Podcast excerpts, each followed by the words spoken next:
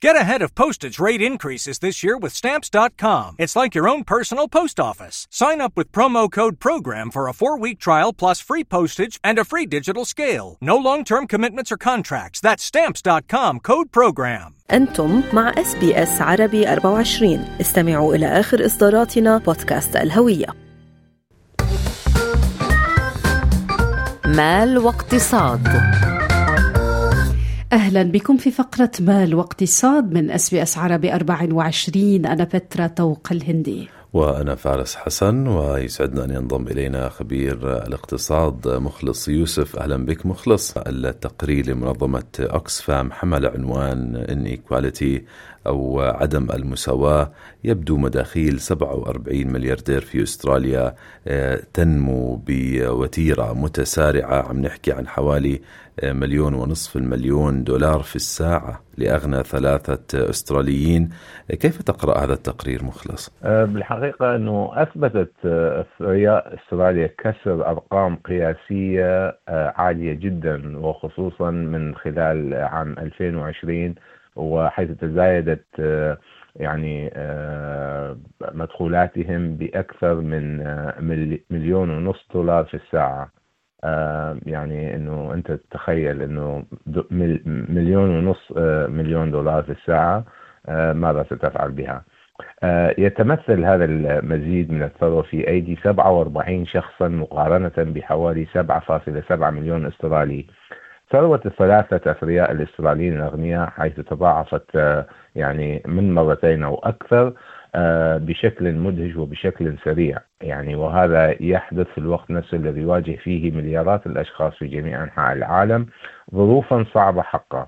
نعلم أن أزمة تكلفة المعيشة في استراليا، وهناك العديد من الأشخاص في جميع أنحاء العالم الذين تراجعت حياتهم في الوقت نفسه الذي استمر فيه هؤلاء الأثرياء والمليارديرات في تجميع كميات ضخمة من الثروة. ما نشهده هذا العام في هذا العقد تحديدا هو تجميع سريع للثروة وتركيزها في الطرف العلوي، بينما يتراجع الناس في استراليا ويقوم الأشخاص الذين يتلقون دعما ماليا بتناول وجبات طعام أقل أو تخطي وجبات بسبب ارتفاع تكلفة المعيشة.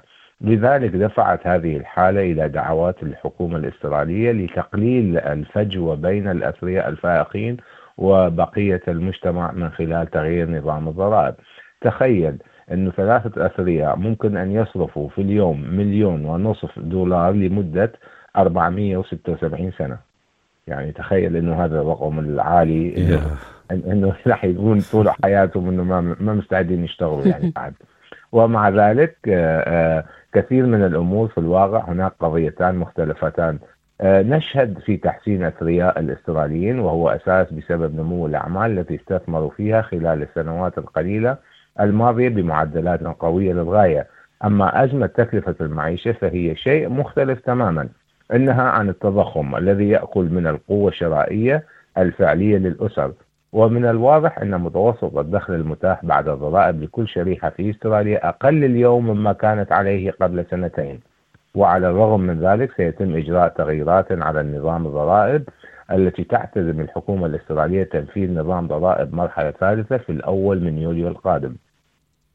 ستلغى هذه الإجراءات الفئة بنسبة 37% وتقلل النسبة من 32.5% إلى 30% لجميع العمال الذين يحققون دخلا ما بين 45,000 دولار و200,000 دولار سنويا، وهذا الذين يحققون رواتب قليلا فوق المتوسط ببالغ 100,000 دولار سيوفرون حوالي أكثر من 1300 دولار استراليا من الضرائب سنويا. أن هذا سيكون لصالح الطبقة الأعلى فقط، وسيستفيد تخفيض الضرائب في المرحلة الثالثة لولاك في الطرف العلوي أكثر من الآخرين، حيث نعلم أن الأشخاص الذين يكسبون أكثر من 180,000 دولار في السنة سيكونون أكبر الفائزين في تخفيضات الضرائب في المرحلة الثالثة، حيث سيحصلوا على ميزانية مبالغ إضافية تقدر ب9,000 دولار على المدى الطويل. ومع أننا نتنازل عن مليارات من الدولارات بشكل محتمل وعشرات مليارات من الدولارات خلال العقد من خلال تلك المراحل من خلال تخفيض الضرائب، بما أن الضرائب أفضل على الثروة هي بشكل كبير أفضل لتقديم عدم المساواة، وفرض ضرائب على الثروة الكبيرة سيساعد بالتأكيد في جمع أموال إضافية للحكومة لاستثمارها في البنية التحتية. لذا ندعو أنه على فرض ضريبة على الثروة للمليونيرات والمليارديرات، وإذا فرضنا ضريبة من ثروات المليونيرات والمليارديرات بنسبة تتراوح 2% فقط إلى 5%، يمكننا جمع مبلغ 33 مليار دولار سنويا، وتذهب هذه الأموال إلى بناء 75 ألف وحدة سكنية اجتماعية. ويمكن أن تذهب إلى دعم برامج التنمية الدولية التي ستعود بالنفع على منطقتنا وتخلق منطقة صحية وازدهار للإسرائيليين للنمو فيها، وإنهاء دعم الوقود الأحفوري، وتنفيذ ضريبة دائمة على الأرباح الفائقة للشركات الكبيرة.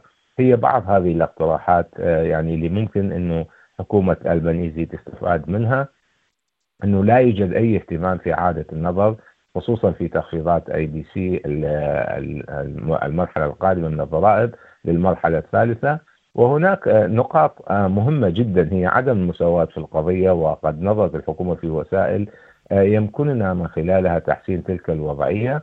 لهذا السبب اتخذت إجراءات مثل تعزيز خدمة الميديكير والإجراءات التي لدينا لرعاية الأطفال بتكلفة أقل، كلها تهدف إلى تحسين تلك الوضعية. وتخفيضات الضرائب في المرحلة الثالثة تبدأ من 45 ألف دولار. إذا كان دخلك السنوي 45 ألف دولار فأنت بالتأكيد لست ثريا.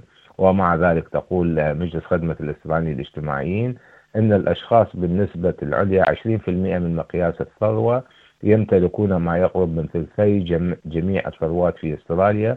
ومع استمرار عدم المساواة كمشكلة في البلاد، حيث أن ذلك يساعد في تغيير في تفكير الحكومات فقط، سيكون قادر على تغيير هذه الواقعية من خلال الضرائب ومن خلال الاستطلاعات الكثيرة. نعم أستاذ مخلص، يتوقع الاقتصاديون أن يبدأ بنك الاحتياطي الأسترالي في خفض تدريجي لأسعار الفائدة بعد ما استقر عند أعلى مستوى له منذ 12 عام، عند 4.35%. نعم. هل سينتهج بنك الاحتياطي الأسترالي سياسة الاحتواء الاقتصادي، عم نحكي عن 3 أشهر القادمة، ونحو خفض تدريجي لأسعار الفائدة بعد ما كان انتهج سياسة المبالغة السنة الماضية؟ البنك الاحتياطي الأسترالي يتمنى أو يحاول بكل جهده أن يقلل سعر الفائدة النقدية الحقيقي، ويريد أن يصل إلى مستوى ما كان عليه خلال 12 عام من الربع الأول في هذه السنة 2024. وهذه افتراضية طبعا من قبل كثير من الاقتصاديين، وتظهر السياسة النقدية صارمة للغاية، ويبدو أن الخفض المقدر ليس كافيا. المقترضون الذين يعملون في تخفيف الفائدة في الأشهر القادمة قد يضطرون إلى الانتظار لفترة أطول بعد تعديل توقعات التجار حول متى سيقوم البنك الاحتياطي الأسترالي بالتخفيض. ويقول وزير الخزانة جيم تشالمرز أن التضخم قد تراجع بشكل كبير، ولكنه لا يزال متقلبا بشكل سيء. وأضاف أن الحكومة الألبانيزية أي ألباني تركز بشكل رئيسي على مؤتمر الصحفي الأول في هذا العام، ويقول أن التضخم قد تراجع بشكل كبير لكنه سيظل متقلبا، وبذلك سيكون المقترضون الذين يأملون في إعفائهم من أسعار الفائدة العالية قد يضطرون للانتظار لفترة أطول. في هذه الأيام الأخيرة قامت أسواق الأموال بتأجيل التوقيت المتوقع للتخفيض، ومتوقع في أسعار الفائدة، حيث يتوقع الآن أن يظل سعر الفائدة النقدية الرسمي عند 4.35% وحتى اجتماع البنك المركزي في الشهر القادم. الأسواق قدرت بالكامل بخفض الفائدة إلى 4.1% في نصف السنة القادم. ويقول الدكتور تشارلز أن أرقام التضخم الشهرية متقلبة بشكل سيء، والعائد في عطلة عيد الميلاد، وأيضا في مخاوف في أرقام التضخم الشهرية المحدثة التي سيتم إصدارها هذا اليوم قد تحطم آمال تخفيف أسعار الفائدة للمقترضين العائلين في وقت سابق. وقد يكون هذه الأسعار الشهرية متقلبة بسبب عدم صرف أو عدم استنتاج كثير ما نعرفه من إنفاق الإسرائيليين. وما نعرفه بالفعل هو التضخم قد انخفض بشكل كبير من ذروته الفصلية قبل الانتخابات، والآن بعد الانتخابات السنوية وفي الوقت العام الماضي يهدف البنك الاحتياطي هو ما بين 2 إلى 3% وفقا لتوقعات التوافق، ويتوقع أن يكون معدل التضخم الأسترالي الرئيسي قد تباطأ إلى 4.5%. شكرا جزيلا لك خبير الاقتصاد مخلص يوسف، تنضم إلينا في صباح كل أربعاء ونعاود الاستماع لك عبر SBS Audio App. شكرا لك ونلتقي إن شاء الله الأسبوع المقبل. شكرا لكم. استمعوا الآن إلى الموسم الثاني من بودكاست أستراليا بالعربي، أحدث إصدارات SBS عربي 24، يأخذكم في رحلة استقرار بعض المهاجرين العرب ويشارككم بأبرز الصدمات الثقافية التي تواجههم عند وصولهم إلى أستراليا.